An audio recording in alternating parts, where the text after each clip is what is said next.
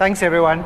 Um, this is a new one for me. Uh, so I haven't done this kind of workshop before. I, I, trialed it out last week in the office to see how it goes. But let's see how it goes. But please interact with me. I'll, I'll pause for questions as I go along. Um, what I found is that I'm the, there's a little bit too little time for this for to cover everything in the session. So the first bit I'll skip over a bit. So the data preparations I'll skip over a bit because they you know it's just too much detail to cover in, in an hour and 15 minutes, and now we have reduced time. So I'm going to skip a bit over the data preparation. I'll briefly go over that. But before I get going, who actually um, installed everything before today? Can you raise your hands? Okay, it's about half of you. Who managed to work somewhat during the, through the examples? Okay, so some of you work through examples. Okay, so um, if you don't have the material, please um, please pop me an email. It's Al Rossouw, so it's spelled like that, Al Rossouw at genre.com, G-E-N-R-E.com. I'll pop you the, the full worksheet so you can actually work through it maybe afterwards. Okay. Um, so I'm going to work through this. What I email you is this document. Did everybody receive this, this document? At least those who registered. Yeah, okay. So this document is basically generated by our code, and I'm just going to show you how we work through this through this document and, and show you what, what we covered there. So the first thing is what we cover in this in this in this code is data preparation. We cover feature engineering, we cover a regression example, we cover a decision tree example, and we cover a random forest example. The most important bit for me is actually the last bit, which is how do we measure the performance of these models? Um, and how do we assess which models are better than others? Because I think um, the, the, the, technology behind the models will change over time and they'll, they'll become better and worse, and new techniques will be found, and neural networks and all that. But as an actuary, I do believe that understanding which models are good is better, you know, good for a particular set of data is more important than understanding all the technical details of the modeling techniques because eventually they'll change anyway and you'll get some new techniques. Okay, so I want to focus on that part particularly because there's quite a few insights I think uh, that I share there just about thinking about this. Um, the session focused on the survival data of the Titanic. Okay, so which passengers survived the sinking of the Titanic? And the, and, the, and the question we're trying to answer is to trying to predict who survived, who survived that, who survived that. Now that's a categorical outcome. That's a yes, no, or a zero, one, or a, uh, you know, it's a class outcome. It's not a, it's not a mortality graduation where you have exposure and deaths. It's a yes, no outcome. It's not a, it's not a regression where you're trying to fit a numerical value. You're actually trying to, to classify correctly. And that's what you call a classification problem. Okay. So that's what I covered there. This is also an example of supervised learning. So it's an example of um, where you have an outcome that you're trying to fit. There are other machine learning techniques which are not focused on a specific outcome. Clustering, for example, tries to uh, group data, uh, group a data set by similar features, but it doesn't have a specific outcome in mind. Okay, so that's something to be. So what we focus on a very small niche of machine learning. We focus on supervised classification problem. Okay. So this is just all the stuff to get started, all the instructions, installing R and R Studio. If you haven't done it, just work through this and, and get it installed and, and you, will, you should be able to get going on that. And there's two packages. We install R, which is the language, and R Studio Dex, Dex, Desktop, which is the interface, which is a nice, friendly interface for working with R. And we use some of those features. So there's lots of tutorial stuff there to get yourself started with R. If you're brand new to R, please please spend some time with that. Um, I can't really teach R as well, so yeah. Um, but this should at least get you comfortable with, with, with getting started with R. This is a notebook. This is a file that um, that uh, that shows code um, as well as executes the code. So at the moment, I'm showing the HTML generated output of that code. I'm going to switch now to the actual code so that we can actually start interacting with it. Okay. So you'll see this is exactly the same document, just a bit more geekily formatted, right? So let's just get to where we were. What is a notebook? So a notebook is something that has code in it. This section is code um, that you can run. Firstly, uh, once I, uh, firstly, what I'm going to do is going to run all the bits before this, but I don't think I think this is the first bit of code. what this does is just shows you output from code. You see, I just ran that piece of code, and right below it, it shows me the output. Right? Very useful. And you can work like that. This cars, this just shows a cars data set, which is built into R. It's an example data set in R, which is used for examples, and we can also do graphs. So that's how this works. If you get further down and you haven't run all the bits before, because the last the, these bits are dependent on each other, so just click on that and it will run all the chunks of code before that. Okay, so that's just something useful. So I'm going to work down um, to here. The, I set a random seed just to make the code reproducible. So if you're using exactly the same version of R and exactly the same packages as I am using, you will get exactly the same results. Um, this just sets the random number generator to a certain value to make sure the results are, uh, a certain starting value to make sure the results are, are reproducible. Um, data prep, I'm just going to download the data quick. I'm going to run everything up into here, just make sure I've run everything. And then this bit of code actually downloads the data. It might not actually work. It does work. I am online.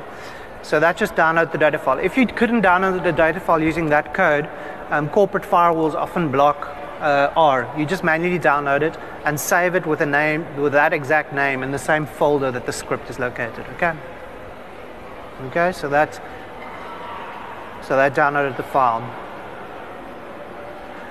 This file contains various fields. So if you've prepared it, it's got stuff like passenger class, sex, age, um, cabin, fare, and various fields. Um, some of these fields we shouldn't be using as predictors. Those two fields in particular are, are the lifeboat number and the body number. When they found bodies, they numbered the bodies. Um, of course, we shouldn't be using that because it's going to be highly predictive of survival, right? Because it's a field that's after the fact. So that's something that you, you think it's a stupid thing to say, but often when, you, when you're doing data analytics, some fields like that can often creep into your analysis. I've had real life examples where I've looked at somebody's modeling or looked at uh, or started put, putting in a variable in myself in a model, and um, and uh, uh, what turned out to be a, a field that was actually uh, correlated with death. So trying to predict death, and, and it turns out they only fill in this particular field once the person has died. So that, and then you use that field. Let's say it was, uh, I don't know, postcode. Um, they only fill the postcode in once the person has died because they send a letter to the family, and then that that that data field is irrelevant. You can't use it, right? So be careful of that kind of thing. Um, what I go through here is just a bunch of summarization of, of the data. So what you can do here is you can summarize the data. Uh, that's exciting. I'm just rerunning everything. So, um, so that just summarizes the data and various things. So each field in the data is summarized either with a, a minimum, uh, first quartile, median, quartile, average, all that sort of stuff. Or for categorical ones, it gives you the counts for each category. So you see there's 800 males, 400 females, etc. So a lot of the next bits I'm going to skip over now because this, this is just looking, uh, uh, uh, exploring the data somewhat. So they, from this above, you can see the averages and all that. Um, we have to deal with missing values. So what we do is we just assign the median age to people with missing ages. We assign certain classes to people from certain decks, or we assign decks to certain people from certain classes, depending on, on how we deal with missing values. So I'm just going to skip over that. We'll run it now. Another bit that's interesting and useful is trying to engineer features in your data, right? Um, so what I do here is I see that there's a title. I just run everything up into here. And I see there are titles in the name field. So now maybe we can generate a new field from this title. Our name is very complicated, but if we're very clever, we can extract those titles out of the out of the name and use that as additional field. This kind of process is called feature engineering, trying to extract more information out of it. Sometimes it's a lot more complicated. You might combine several features, several data columns in your field and generate a new data column based on those. And that, that's a similar process, okay? So that's what I do here. So, so we, we extract the title here. I'm to not run all the code now. I'm just going to run it in one big time. Then we end up with lots of funny titles. So we then aggregate them together. Um, you know, some of the uh, more different ones we, we group together um, and consolidate that. And we do a lot of work on that. Similarly, we create a family size variable from the number of siblings and the number of children and parents. We create a family size variable as well. Okay. We also create a deck variable. Yes. The data doesn't have to be structured. So this data you've got is very seems quite structured. So you're creating features and stuff that are Yeah.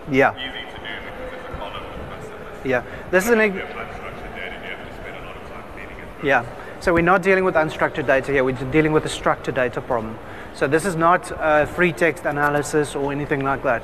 At the end of the day, to apply these techniques, you need to get your data into uh, uh, into a table with an with an outcome and columns of features. When, what the, the kind of stuff that people do with unstructured data is to take, for example, let's say there was the, the journal entries for each passenger or something like that. We would text mine that.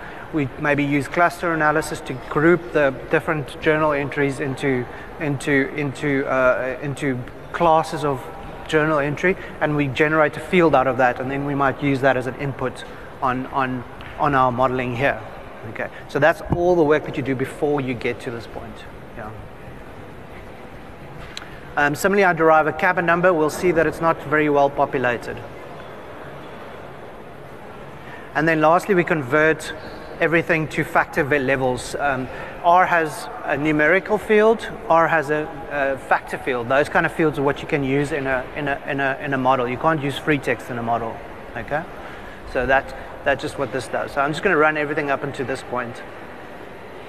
Any questions on the data prep? I, I, want, I know I skipped over it lightly. Please let me know. Good? Okay. The last step of the of the oh, of the data prep is to split my data into a training set and a, and a testing set. We want to make sure that our model is actually fitting the data appropriately. So what we're going to do is we're going to take 70, 25% of our data and leave it out completely. From this point onwards, we're going to leave it aside, do all our modeling on the on the on the rest of the data, and at the end, check how good our model predicts this 25% that tells us that our model is actually can, can actually accurately predict on data that it hasn't seen before. Okay, does that make sense? You should al- always do this to, um, especially with s- some machine learning techniques. Um, it's not really always necessary for statistical models, where statistical models has explicit distributions assigned to them, and if they are valid, you, you're unlikely to, you're less likely to overfit. Put it that way. But with um, machine learning methods, some of them are prone to overfit the data. And if you overfit the data, you're gonna, you're gonna not predict accurately. I'll show you an example of overfitting as well. Later in the example, there's an example around overfitting. Okay. So that just takes a sample and creates a vector. And then we split our data based on that vector. So now over here, you should see already we've got a bunch of fields in here. We have a, our original data and we have 982 training observations and we have 327 testing observations. Depending on your random number, it might be one or two out, and you might have slightly, slightly different, slightly different. Um, well, you have the same number, it might be different observations. Okay. So where are we now? The rest of the code then just so I also there's further data exploration that I do now um, because sometimes you are influenced yourself by looking at the data, right? So I'm exploring e- even only on the training data set now. I've done some initial exploration, I cheated a little bit, but, but for the most part, my data exploration I'm going to do on the training set because if I decide how I'm going to fit my model based on what I see, then effectively, if I use the test data for that as well, I'm, I'm, I'm, I'm biasing the outcome to some degree. Do you get that? Okay. So the rest is a bunch of data explorations. Um, we are looking at, um, uh, uh, yeah, statistics, plots, lots of different kinds of plots. This is more for you to see what, what is possible and how you can do it. So this, this is just an intro in terms of the graphing and stuff like that.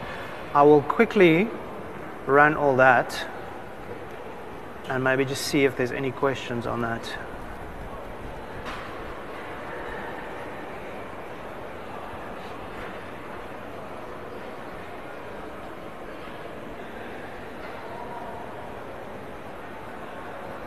Just as just using this last one as an example, this is um, this is a histogram. Well, this is a, a, histogram with fare by fare. So most of the people paid less than ten pounds. Some people paid between ten and twenty pounds, etc. Um, and and the survival for each of those fare fare bins. Right? You'll see. Um, survival, if your fare was below 10 pounds, was not as great as, you, as if as survival was above 20 pounds, let's say. Yeah? You can see that ratio of those two numbers are, are, are, a lot different. So already we're starting to get an inkling of the survivals. Maybe just jumping back a bit. Here's title and survival. Um, you can see the misters. If your title was a mister, you didn't really have a good chance to make it. Even the masters, the younger boys, had, a, had, had poor odds. Uh, Miss and Mrs. Uh, made it. So we need to uh, get Nene onto them, right?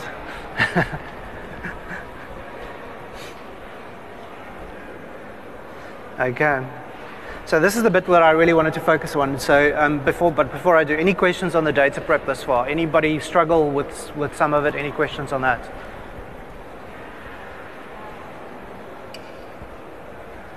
No. Okay. Cool. Um, so the first bit we get to is a is a general linear model. This is the some people wouldn't call it machine learning, but I wanted to include, include it into this so that we can see how this would look. Uh, this is a generalized linear model with a, a um, so typically a linear model assumes normalized, normal distributions in, of, the, of the outcome, right? Or, or, or similar. Um, but what we have is a categorical outcome with a yes, no, or survive, zero, one, I think is, uh, it is in this case. So we can't assume norma- normality there. It's a binomial distribution. And what the trick of most general, general linear model is, is to transform the outcome somehow to get back to normal in the linear term. Now for logistic outcomes, for yes, sorry, for yes, no outcomes, we use a logistic tra- transformation. And, and that's a logistic function, which is a log over a log, I think, or one, one over e you know, I can't even remember the function. It just transforms the data so it, it, that it becomes normal, normal in the linear term.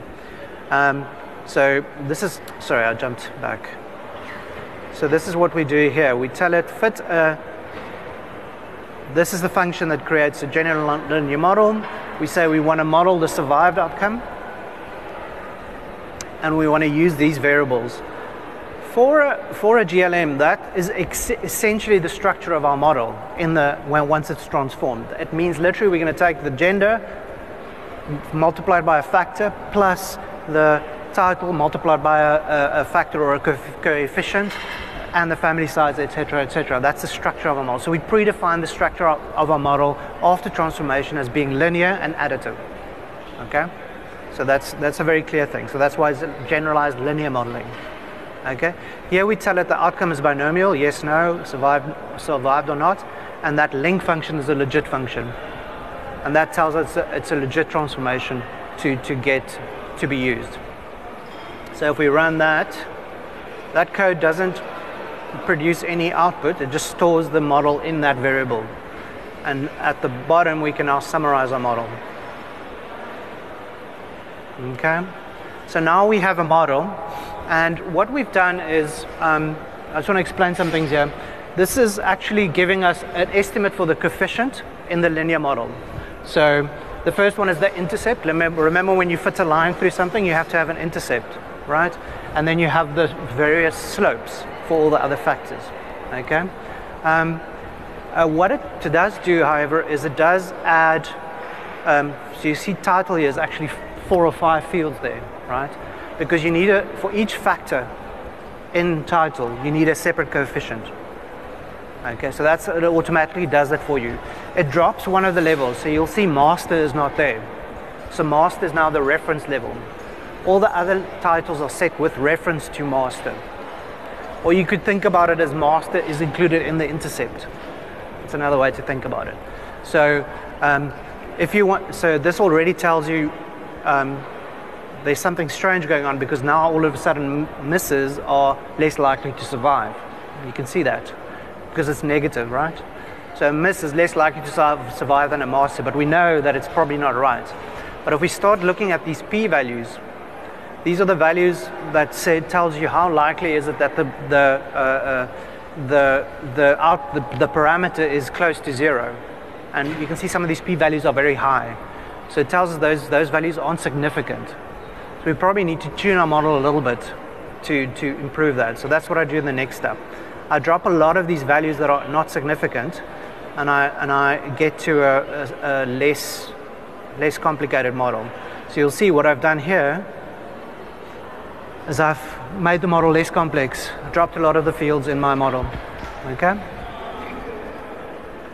Now, there's various ways to do that. Here I've done it manually. You could do something like step runs to let a, machine decide which variables to drop based on various information criterion. So you can do a, Akaike information criterion, etc., etc. I'm not going to cover that. You, when you're doing this, you just need to be careful of p-hacking, right? Remember that that's a 5% confidence interval. If you have 100 variables, some of them will be wrong because the p-value is not valid. So you can play around with that too much and essentially overfit your model again, even with the generalized linear model. Okay? You guys follow him? Any questions? Yes?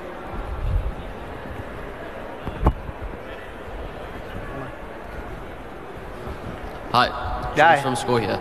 In terms of the reference model, I know that R and if you use SAS, um, it, sele- it pre-selects a reference model for your base the model. reference value in the, the factor levels. Yeah. Yeah. You So can assign your own. Can you decide your own? You and can I mean, decide yourself. Is it best practice to use whatever um, factors you see the most of in the data set to? I typically try and use one of the biggest ones. Yeah. okay. Um, yeah, and in this case, Master is a nice choice because it's one of the biggest ones. It's not the biggest one. I think Mister is probably the biggest one.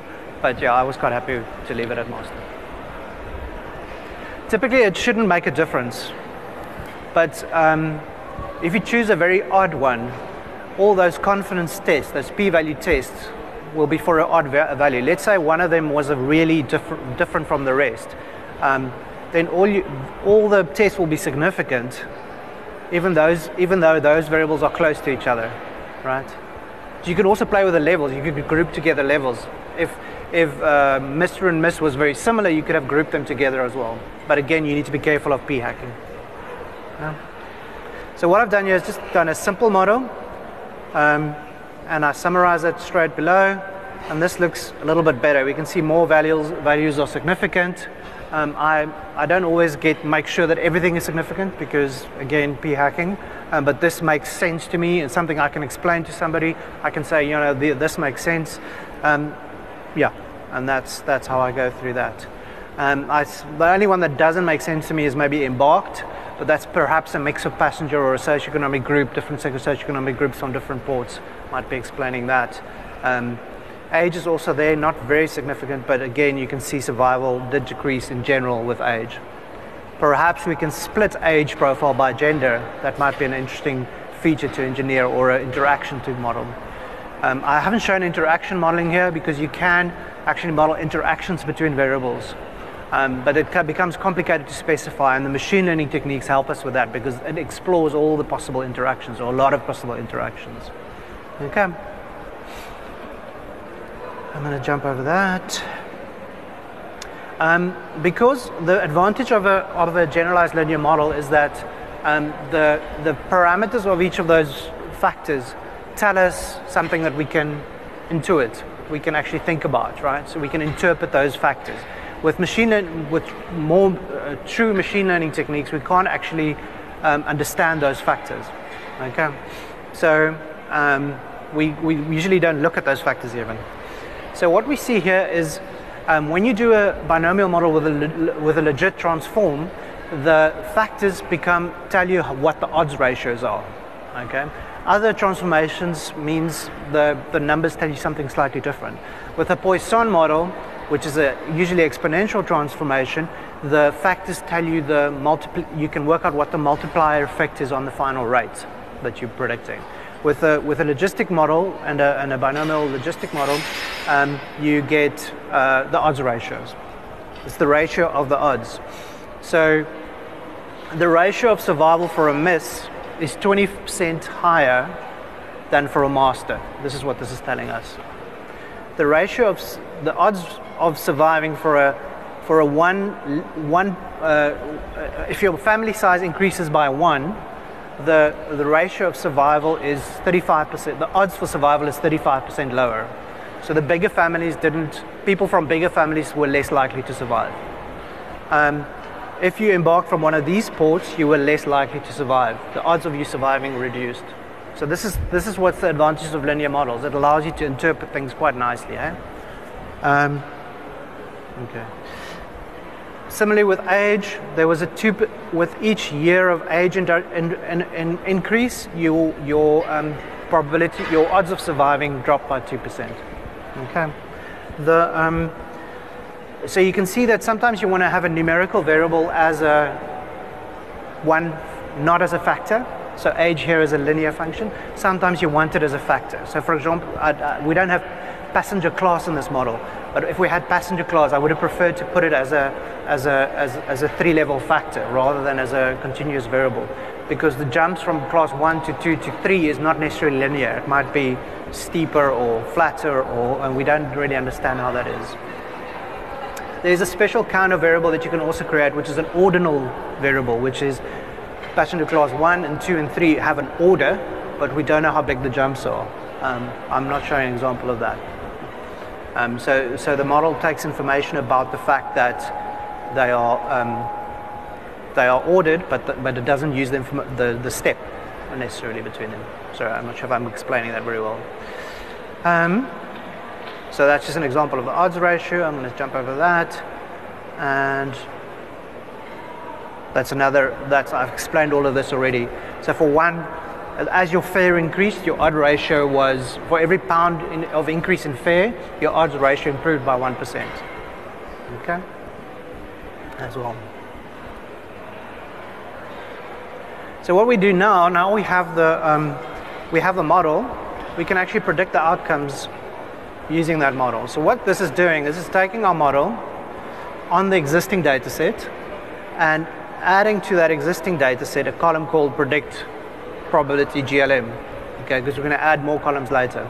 Okay, so that's just running the prediction on the data that we trained. And I'm going to leave looking at the testing data till last. I'm just going to show you how this looks. And now what I do here is just do a little plot of our model, which I find quite interesting. So at the bottom, I've grouped, um, uh, uh, the heading is not very clear, I've grouped um, by bands of prediction. And I've measured the survival ratio for each of those bands. Okay? You'll see that it doesn't look, a perfect model would be perfectly on the diagonal area, right? But we have to remember that our data is not evenly distributed in these bands. We have different groups of people that had different, you know, we have a lot of people in a certain band. So might, there are other ways to plot it. I just wanted to show you this as well. So even though the model is probably poorly fitting here, there might not be a lot of people there. Okay. And just for later use, I'm just going to run this as well. That just does the same, but it creates a column on the test data set. So it runs a prediction on the test data set and we store it for later. Okay. Any questions on the GLM? Cool. How am I doing for time?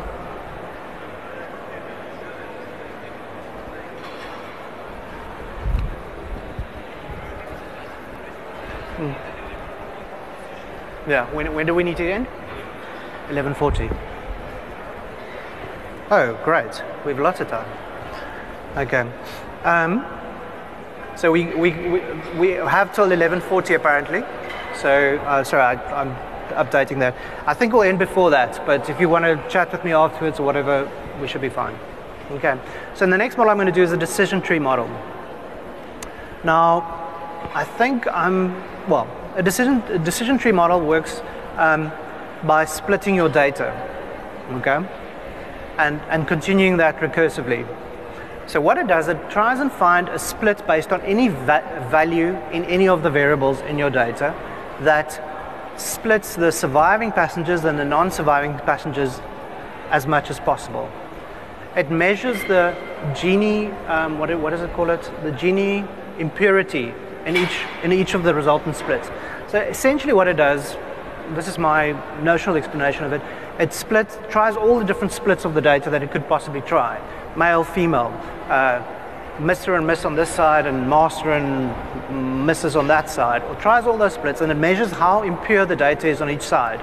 and it finds the result that results in the most pure data on each side of that split. Okay? And then it goes to each of those data sets and repeats the process. So it essentially creates two data sets and then it drills down into each of those and again finds the split that splits out the data most efficiently. Usually there's some stopping conditions that usually involve how much data am I left over in leaf. I don't want to overfit by, by splitting two data points, right? If there's only two, pe- two people left in a, in a node, I don't want to split that because that's not really going to add much value.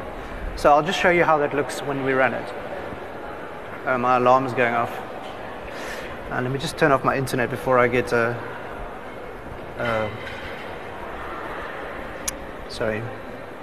I might get more notifications.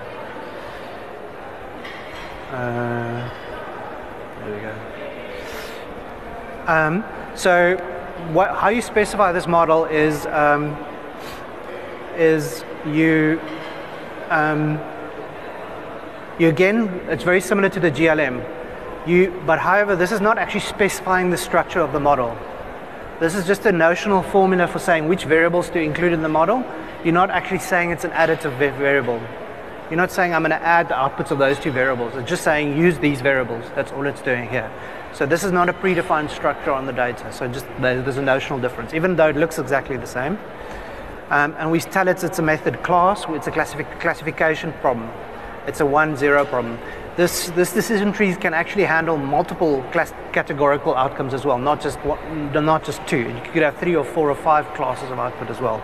But that becomes a little bit head twisting to interpret when you when you're looking at those models. Okay, so let's just run that. And run it now? Yeah. Um, and let's just plot that model. So it's a little bit small here. I might just switch to the this version. Just uh, oh, this is not the right one. Sorry, don't sorry about that. No, don't worry about that. So let's just look at that. So it's a little bit fuzzy with the resolution and stuff, but what you get is um, the first split.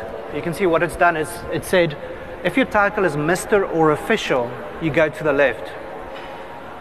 Other titles go to the other side. So this title variable we created is actually quite useful. That, that it says is the most important split, the first split that it would do. So that already tells you something. So decision trees are actually quite, it's one of the machine learning techniques that are easy to interpret. You can actually follow it, right? Um, so not all machine learning techniques are like, most are not, but, but this one is actually one that you can follow. So if, if you were a Mr. or, or an official, your probability of survival is only 16%, 0.16 and 60% of our data is on this side of the tree. Okay? And it actually stopped there. It couldn't find any good enough splits after that point in time based on the stopping conditions that's, that's default for the decision tree. On the right hand side, it said 40% of our data, if you weren't a Mr. or official, um, you had a 70% chance of survival. Okay? So that's already a massive split there, right? Um, and then it went further. It says if you're a passenger class 3, the third class, it goes to the left. Your survival drops to 0.46 versus the 0.7. And on this side, your survival is 0.94. So basically, if you were a girl not in third class, your chances were pretty good. Okay. Um, and it continues like that. Family size is another split. Fare, used as split again. So you'll see that it doesn't necessarily use the same splits on each side of the tree. For each node, it decides a completely new split. Okay, and it ends up with these with these leaves. The model would use as a prediction now. The p-values, the probabilities of survival. These are the values that it'll use to predict. So it'll actually only predict six possible probabilities of survival for, for when it does the prediction. So it's using these survival probabilities now as the prediction probabilities. So when we give it the test data, it will assign one of those values to each of our test data points, depending on how it filters through the tree. Clear? Any questions on the decision tree thus far? Yeah. Lee, just the one question. Um, I mean, the model's deciding on the splits. S- say you wanted a specific, you wanted to know about the probability for a specific group. Presumably, you can pre-specify that in the. You you can ex- ex- explicitly explore it. using the data exploration section, there we do show you how to show probabilities. So you can look at the one of the examples in there is the probabilities of males surviving versus females. You can calculate it from the data directly, like a either you do it in a pivot table or you do it in R. You can do it as well. That's one way. You can't pre-specify. You can specify the criteria for useful splitting. You can specify criteria for stopping the splits. Various in various ways. You can specify the depth. There's various stopping conditions that you can specify in the model, you can't directly specify, I want this field to be used in this, in this manner. But yeah, if you wanted to do that, you might as well not do modeling. You can just, or you can, if you want to use your first split, you could split the data manually and do two separate models on each side of that split. That's another way to do that, I guess. Thanks. Yeah. Okay. Other questions? Okay, the, the, the decision tree is used the building block for the random forest. So if you have questions now. okay. So what we do here, we just do predictions both on the training data set and on the testing data set. Um, when the, the predict of the decision tree actually produces a, a probability for each outcome. So you'll see I'm just taking the second outcome, the second column of the prediction. So that's just telling, it's our way of saying, because this predict output, I can show you how it looks actually. If you do this,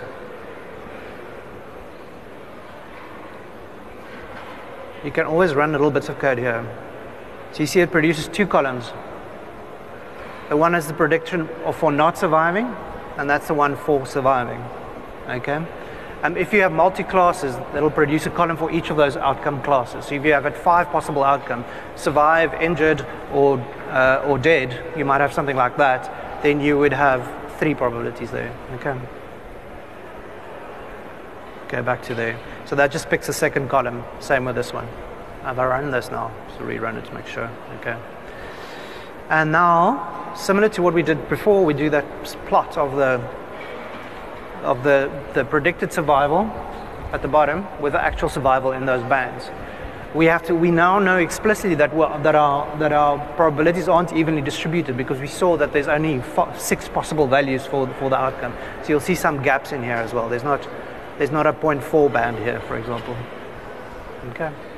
This looks, be- you know, to my eye, it looks a bit better than the, than the GLM already, right? Okay, so I, t- I spoke about over and underfitting. I just want to do some extreme cases so we can see how it looks when we evaluate our models, right? So what I'm going to do is I'm purposefully going to overfit data. Okay? So what I'm doing here, I'm, I'm doing the same model, but I'm, I'm, I'm, I'm making my stopping conditions very generous.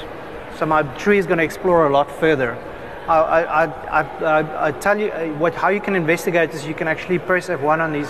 Uh, you might need to press F1 on the, on the, on, on the, on that, and you can explore what each of these parameters does. Um, the, the complexity parameter, if you increase it, you have a more complex tree. The minimum split parameter says how many nodes do I, how many data points do I need to have before I try to split it? So usually that's a bit bigger than five, right? So when we run this, I'll plot the model as well, and you'll see that the model is definitely a lot more complex. And given that we only have, what, 800, 980 cases, uh, you can't read that, and I can't read that either on my screen, but you get the sense that this is splitting the data in a lot more finer resolution, right?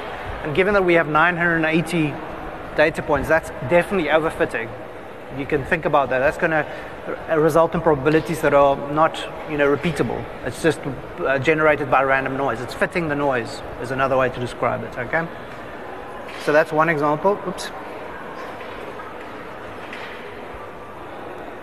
And then, oops. Then I'm going to generate another model which underfits the data. And all I do there, I set the maximum depth of the tree to one. And all that does is generates a one split model. That's the model. Okay. So that's definitely going to underfit. So we'll look at the performance of those things later. Let's just predict them. Okay. Any questions on the decision tree? Okay. So I'm going to ju- jump into the random forest. We had one tree, now we're going to have a forest of trees. And that essentially explains to you what a random forest is, in short. Um, the, what you do with a random forest, you fit many different decision trees to the same data, well, I'll, to the data, and you then take the prediction, the categorical prediction of each random of each tree, and you count the number of votes. You count how many trees predict a survival, and you count how many trees predict a death. And you take the most, and you use those proportion actually as the predicted outcome score, or if you have a threshold, you pick which one of is the biggest, or you know whatever your cutoff is. Does that intuitively make sense?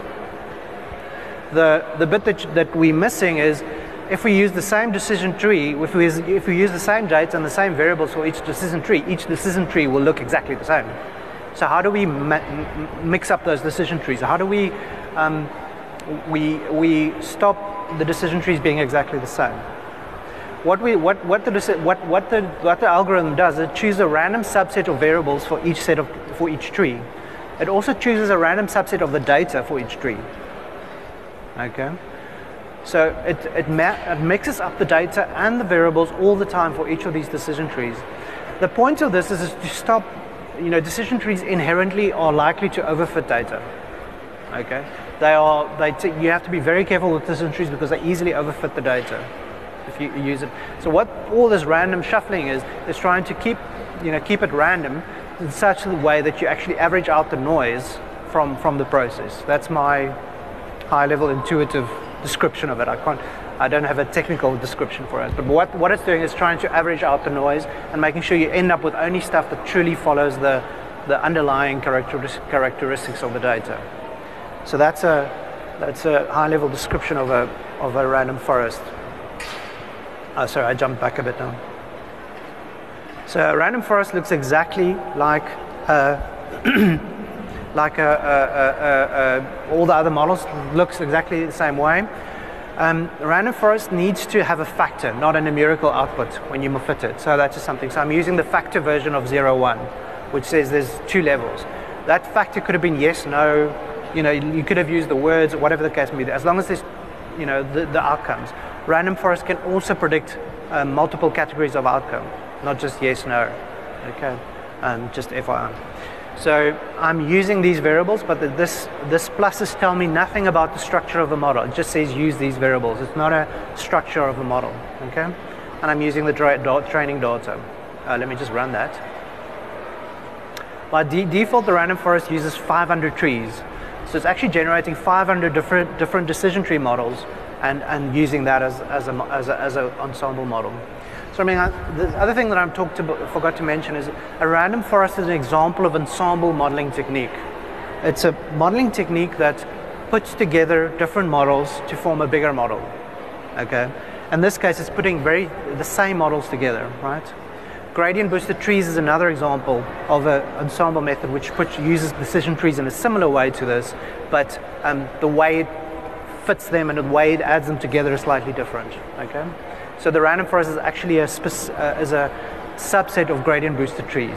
Gradient boosted trees is the higher level algorithm.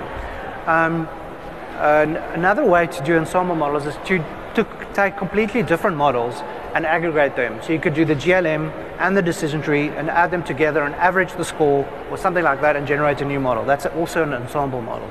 And that's usually done manually, that kind of stuff. Okay? Just uh, FYI on that. So what's nice about the random forest is that it, by default, it actually creates mini training and test data sets within the training data set. Because for each, for each tree, it's used a subset of the data. So what it actually tracks as part of the algorithm is the error rate on the, for each tree on the data that that tree wasn't fit on. Right, so that's quite clever about it. So you can actually have what you call an out of bag error rate. It's the for each tree, the data that that tree wasn't fit on, track the error rate. And if we average all the error rates from all the different trees on the on the data that that specific tree wasn't fit on, we get an overall out of bag error rate. So already get a sense of how good the model would be on data that it hasn't seen before. It's an indication of that. So you can plot that, for example. So what we've done here, I'm just going to focus on the black line. Um, that's the overall error rate by number of trees as it fits. So as you see, as the number of trees increase, the, the error rate falls and it kind of stabilizes. So we're overkilling it a bit with 500 uh, trees, we could probably use 100 or 200 trees as well and quite safely because the error rate does, does drop. The 0 and the 1 is the error rate for survival and not survival, uh, death uh, separately as well. So you can look at those as well. Sorry. Sorry, I'm jumping around. Um, but how do we interpret a random forest? Can you imagine how you would interpret all those decision trees?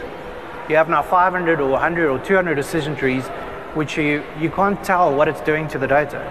And this is the problem with machine learning trees. There is something called a, a importance plot. This is the importance plot. It can tell you, you can numerically assign some score of importance to each variable. You can see how, how, um, how this is done is, is basically, um, you remember that we talked about the impurity when you split the trees. All right? So the reduction in impurity, this is essentially, roughly speaking, the sum of all the reductions in impurities in all the different trees where that variable was used. That's what the title is there. So the title reduced the impurity between the different splits um, the most over all the different trees in our model. So it's an import, that's a measure of importance. They call it importance. Okay. So that indicates you how much was that variable used to reduce the, the, the impurity overall. The actual number numerically doesn't mean much, so you, you don't really look at it. But compared to the other variables, you can say, well, title is probably more important than fare, and PR, which is the number of parents and children, is the least important. What you also see what we did here is we included family size, siblings, and parents counts. All right. Um, in the GLM, we couldn't do that because those variables are directly linearly related to each other. It'll cause an error if you include all three of them in your GLM because family size is the sum of siblings, spouses, um, uh, your uh, parents and children plus one and that would tell you that that uh, uh, uh, yeah, you, you, should only include the two base levels or the one combined one. So just an FYI. So our title field is doing well, our fare field is doing well. The importance doesn't tell you anything about the direction of the variable. It just tells you how useful it is, right? It doesn't tell you title is a plus or a minus. It just says it's very useful or it's not very useful. Okay. Okay, and then I'm just predicting on this. You, you should note that the prediction of a random forest doesn't tell you truly about the probability of survival. Counts the votes of the trees, whatever that means. It just tells you the proportion of trees voting for survival and the proportion of trees vo- voting for non-survival. That mathematically you can already see how can you relate that to the actual probability of survival. It doesn't necessarily make sense. There's no way that it's always going to be the same. Okay. And then lastly, I'm going to do a, just a bad model, which is a random guessing model. Uh, any questions on the random forest before I go? So, yeah.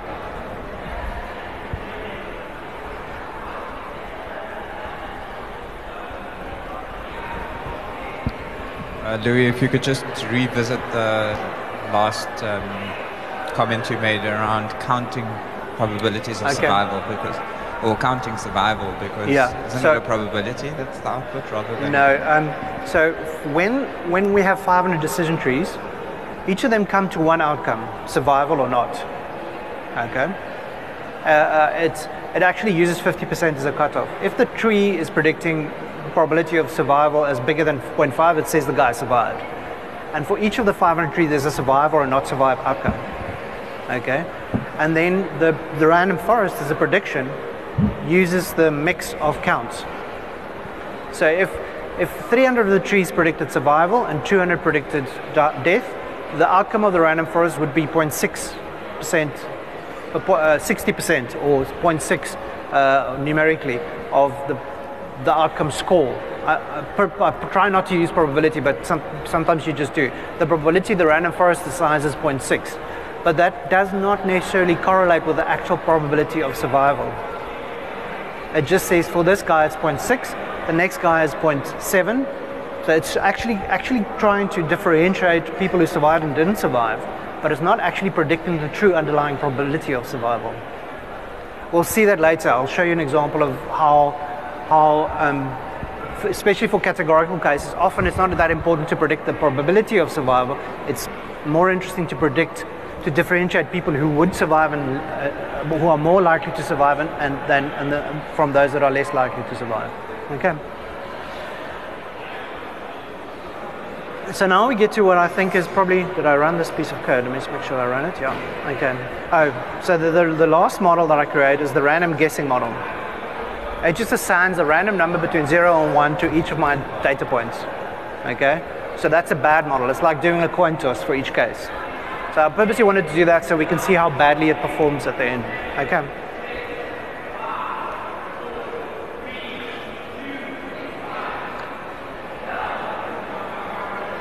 Okay, so we're going to evaluate our models now on the test data. We're going to look at what the test data does.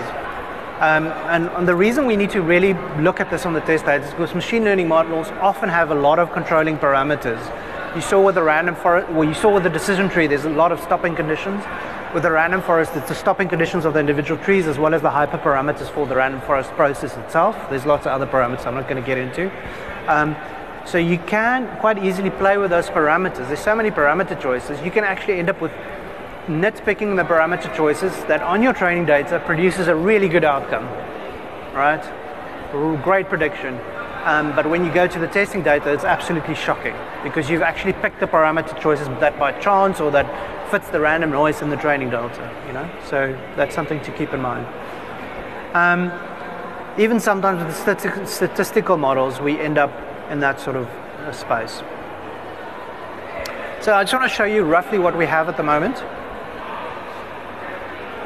So this is an output of just a subset of our training data.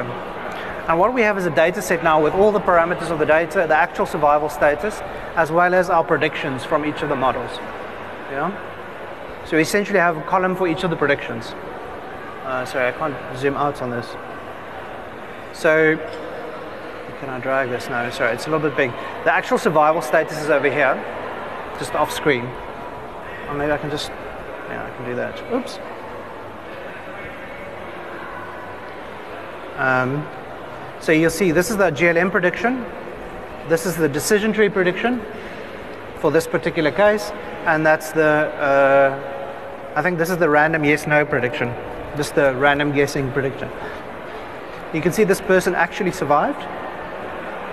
Our GLM predicted 66, uh, 66% chance, our decision tree predicted 26 chance, and the random guess was a random guess. Similarly, this one was pretty low scoring but actually survived. So that's probably more or less an error. So by just by looking at this data, we can't actually tell, we can sort of get a sense of our models might be good or might not be good. Here the decision tree produces high survival probability and they actually survive. So the decision tree seemed to do, do well for those three cases.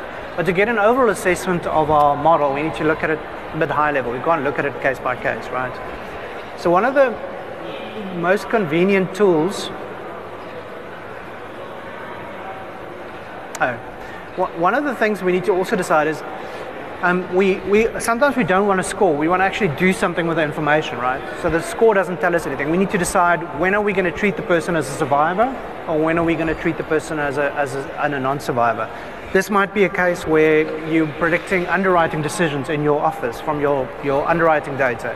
You want to say, at what point am I going to assign the fact that I believe this, before, before being underwritten, I believe this case to be a standard rates case, and then I'm not going to not send them for full underwriting. So you need to do something with the data. So you need to decide on a cutoff. Now, the, the simplest cutoff to have is the 50% one, right? As, as long as the probability is over 50%, we're going to do that. So what we've done that now is just with the GLM, we've done that, just to show you how it looks. So if the 0.66 is over 50%, we will sign a prediction of survival and this person actually survived. If it's below 50%, we assign don't survive. In this case, the person actually survived. There we have a match. And then we can tabulate this. And we can tabulate this as a confusion matrix. So most of you should have seen something like this if you thought about type 1, type 2 errors, or this is all com coming from the confusion matrix. So what we do with the confusion matrix, we do a simple tabulation of predicted outcome and actual outcome. So we predicted um, what 117 people to survive. Uh, yeah, to survive, and 90 of them survived.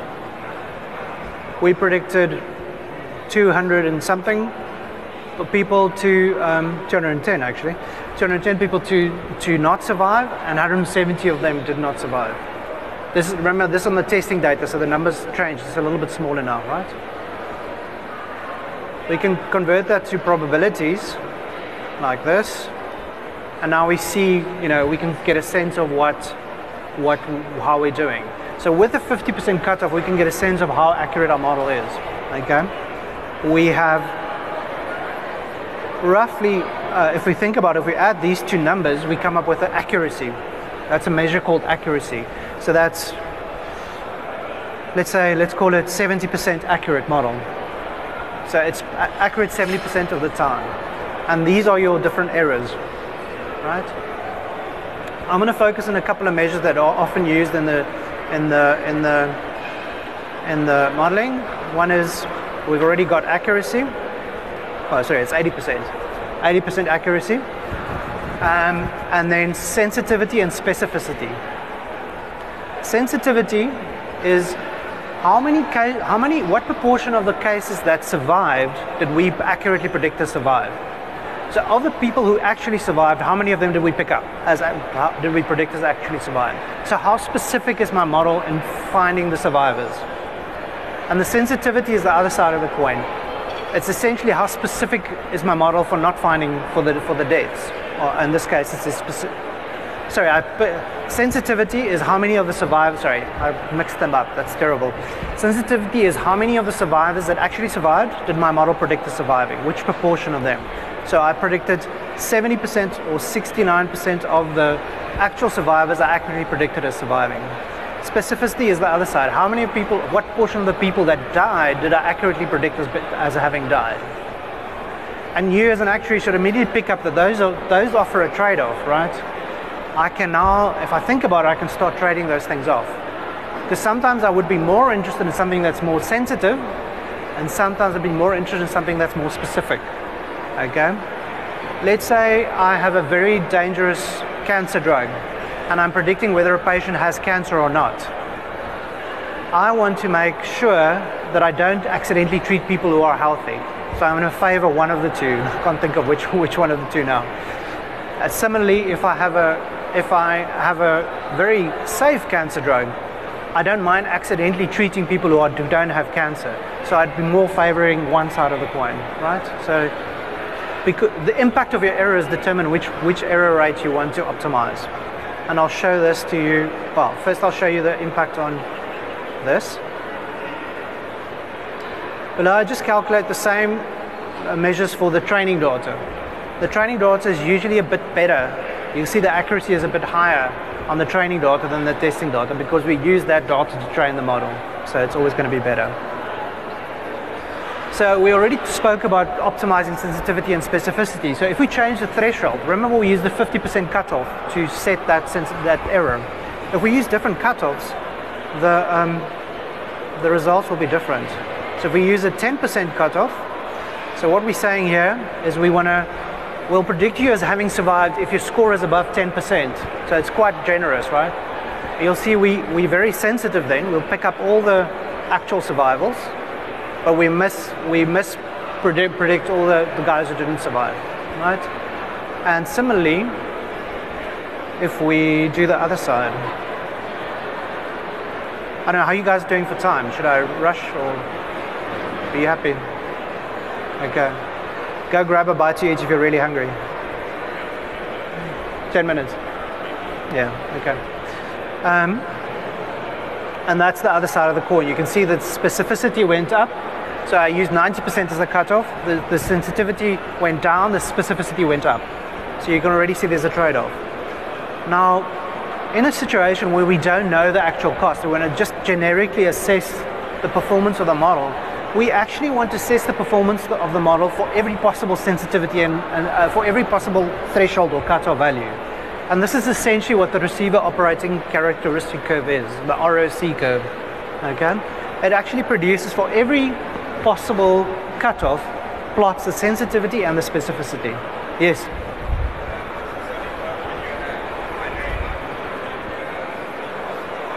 Yeah, it's very, the ROC curve is different to when you when you have multiple outcomes. It becomes a lot more complicated. You probably want to focus on them pairwise. You know, category one and the other categories, category two and the other categories, and then you can probably do various squats. I haven't really worked with receiver operating character, characteristics and confusion matrices for for non for multiple outcomes. I prefer to target one outcome because usually you target it in either finding, say, the the standard cases or the declines. You're not always interested in predicting all of them accurately, but it does depend on your use case. But it does get a bit mind twisting to, to figure out the error rates with multiple outcomes. So what this does is actually generates a plot. This is the curve itself actually. So this is the this is the 50% threshold that we already already looked at, and that's the sensitive the sorry, I'll get my bearings. That's a, that's a sensitivity and that's a specificity for a 50% cutoff. And if you vary that cutoff to the 0.9 level, which we also showed, the sensitivity goes up and the specificity, goes down. Sorry, the, the tradition is to plot it as, as an inverse axis on the bottom, right? So that's just the way the curves look. So you should get a sense of that this model looks interesting, right? It's got this weird curve. The more the curve is into the corner, well, in that corner, the top, uh, the from your side, that you know that corner, um, uh, the better the model, because for the same sensitivity you get a better specificity, or for the same specificity you get a better sensitivity. So if the model was perfectly in the corner, that model accurate, accurately predicted every single outcome in the data. Okay, you're never going to get. If you get that in the corner, then you've stuffed up pretty much. Okay. Sometimes with some of the machine learning techniques, if you if you do ROC curve on the training data, it will be perfectly in the corner because it actually actually reproduces the training data exactly. So that's that's an example when you overfit. Okay. So that's sensitivity and specificity. The area under that curve is a now a numerical measure, of, overall measure of the accuracy of that model. So you can measure the area under the curve. So if we look at that area, you know, if it's less than a half, if, if this line was on the diagonal, it's a coin toss model. It's a model that's not accurate at all. It's a random guessing model. So anything less than a half for that area under the curve is bad. One is perfect. So the closer your area under that curve is to one, the better your model. Okay. So that's what we do here. And we just summarize that there. The function already has it for us. So the area under our curve is 0.84, which is a pretty good decent model, right? This is now just the GL, uh, GLM. Uh, there's also a Gini coefficient, which is directly a form, for, formula for the area under the curve. People also use the Gini coefficient. Um, the area, area under the curve can also be interpreted as the probability that I have an actual surviving person well, if I took, take a random survivor and I take a random person that died from my from my training from my test data, sorry, what is the probability that my model scores the survivor higher than the trainer, uh, than the death? That is what it's also it's equivalent to saying that. So it's an area under the curve, but mathematically it's equivalent to saying what is the chances that my model produces a better prediction for, for somebody who survived. You can intuitively think that the area under the curve is not measuring the accuracy of the probability, it's measuring the ranking Okay, I'll show you now. Can you guys still hear me? You fine? Okay, if, if you, huh? I didn't choose the venue. Um, so what we do here is just calculate that for a bunch of models. So we have the area under the curve for the training model, on the decision tree, for the testing, for the, oh, did I jump step? No. So you can see the area under the curve for various of our models, just to get an overall sense. You can see the, oh, sorry, I jumped a bit, sorry.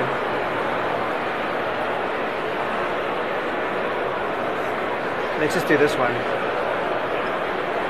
So how does our random guessing model look? So the black line is our GLM, the red line is our random guessing model. You can see it's close to a, to a half, right? I think it does amazingly well for a random guessing model, but it's it's pretty bad model. What you see, the difference between that and the diagonal is just random noise. Okay. Let's let's see how over and underfitting looks in terms of ROC seekers of, or area under the curve. So I'm just showing those the normal decision tree model, the overfitted one, and the underfitted one. So the normal model has on the training data 83% uh, area under the curve, and it should usually be a bit worse on the testing data, right? The overfitted model is performing brilliantly on the training data, 91% AUC. But if you switch to the testing data, it goes poorly, and it does worse than the normal model. So because we overfitted the data, it overperforms on the training data and it underperforms on the testing data. That tells you already, if you see that, you see a problem, right? The underfitted model actually performs poorly on both, right? So that's okay in a sense, but at least you get what you what you what you paid for. So that should show you how that works. And graphically, it looks like this. So you look at the ROC curves for those. You can see the black model is the normal uh, model, the red one is the overfitted one, and the blue line is the underfitted model. Okay. I should be done in about five minutes, so. Um, so that highlights to you how overfitting happens, right? And that shows you the over, you can spot overfitting sometimes by looking at the performance of the model, the training and the testing data, and that's very different. You probably have a problem, okay? Uh, there's various shortcomings of, um, oh, sorry, if we compare all the models, I missed something. I missed a step somewhere. Let me just rerun everything.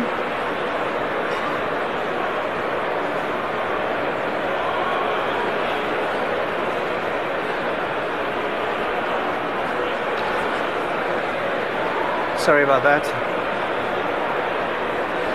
Uh, I need to run this bit. We now compare all the models, we see area under the curve for the random guessing model is about 56%, the GLM is 84%, the decision tree is not as good as the GLM in this case, and the random forest is slightly better than the GLM overall. Okay? Well, you can look at it graphically as well. So you can see the blue is the decision tree. It actually performs better than the GLM down here. Right? Overall, it's worse than the GLM. But if you were interested in a very specific model, a model with a high specificity, you might prefer the decision tree over the GLM because it performs better. The random forest tends to perform well overall, although there is some areas where the GLM slightly outperforms it. Although you have to think about what the confidence intervals are there. If you were interested in a very sensitive model, I would probably choose the GLM because the GLM I can explain. The random forest I can't explain. Right? So this is where you need to start thinking about the implications of having a very complex model that you can't explain. And that, in that case, I'd probably go with the GLM, especially if I'm up here. If I'm down here, I'll probably go with the decision tree. Okay? So the shortcomings of the ROC curve is it doesn't measure probabilities accurately. It just measures ranking. Okay, does that make sense? I'll show it to you now. I'm just going to notionally create a, a new prediction. I'm going to take my random forest prediction. I'm going to add 5 to it. And I'm going to square it. Just a random transformation. It keeps the order, but it makes a random number out of it. So now my my new random forest predictions is 31, 25, 34. It's just a weird number, right? It doesn't say anything about probability. If I test the AUC of that variable, that prediction, I get up, this is transformed, right? I get exactly the same AUC. So that tells you that AUC tells you how well is your model differentiating the two categories. It doesn't measure how accurate the probabilities are. Okay. And usually that's enough but some cases, if this was a mortality analysis, you probably want the, prob- the probabilities to be accurate as well. Yeah. So just to measure there. Yeah. So I've already covered this. You want to know whether your model is interpretable, all that other stuff. So you can read through that. Okay. I think I've covered everything. I think the noise is going to kill us from now on anyway. So. Um, yeah, if you have any questions, come up to me now. Um, catch me later. You have my email. Um, so yeah, cool. Thanks for attending. I hope it was useful. Thanks.